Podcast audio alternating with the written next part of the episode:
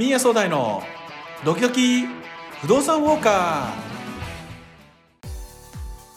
ー。現役の不動産投資家であり書籍も多数出版しているミーヤ総大さんのポッドキャスト番組。ミーヤ総大のドキドキ不動産ウォーカーは不動産にまつわるいろいろなことをミーヤさんの体験を含めて明るく楽しく解説するトーク番組です。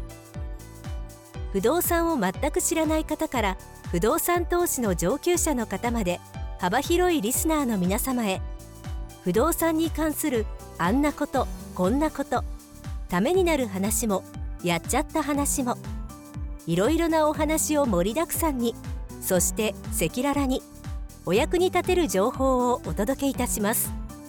皆さんミーヤ総大のドキドキ不動産ウォーカーぜひともお楽しみください。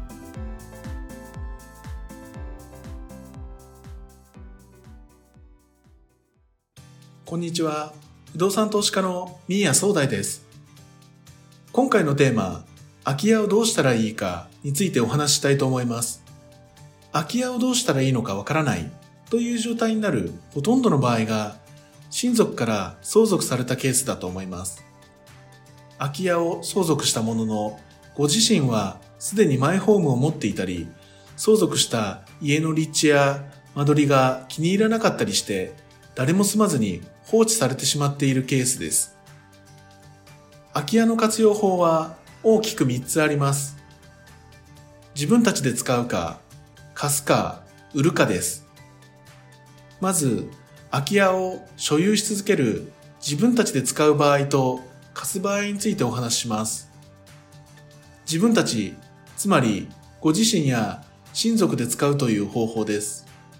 自分や自分の兄弟、親戚の誰かが自宅として使ったり、別宅や別荘にする、さらにはご自身の趣味の場にするということもできます。でも、今の生活を無理して変えて自分たちが空き家に住んだり活用するよりも、せっかく家があるのであれば、他の人に貸して家賃収入を得るのがベストではないでしょうか。空き家の貸し方として、まずはじめに不動産屋さんに相談するのがおすすめです。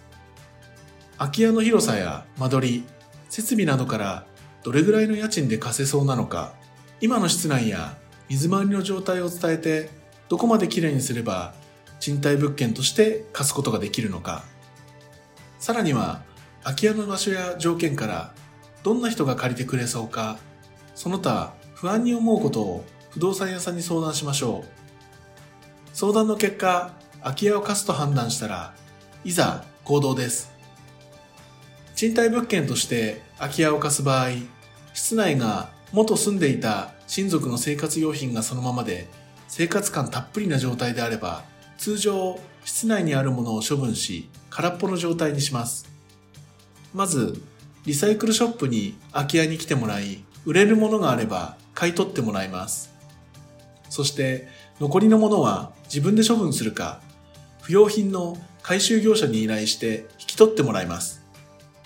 処分費用は室内のものが多ければ多いほど費用がかかります室内のものを処分したらリフォーム工事を行います。自分でリフォームをしてもいいのですが、怪我をしたり、きれいに工事ができないこと、工事の期間が長くなることから、リフォームを専門にしている業者さんに依頼した方が無難だと思います。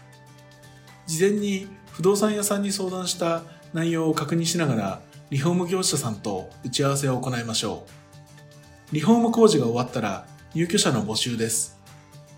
町の不動産屋さんに入居者の募集を依頼します。お時間になりました。次回は空き家を売却する場合についてお話しします。また次回もお楽しみに。ミーヤ総大でした。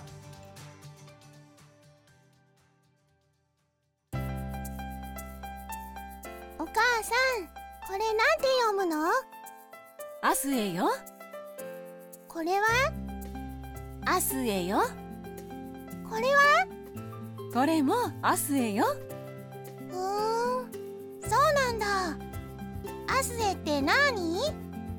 不動産の会社みたいね。アスエは東京都文京区にある不動産会社です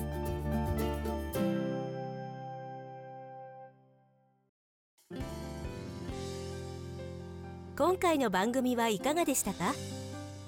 番組に対するご意見ご感想リクエストは明日へのホームページからお寄せください。それではまた次回お会いしましょう。今よりもっと明日へ。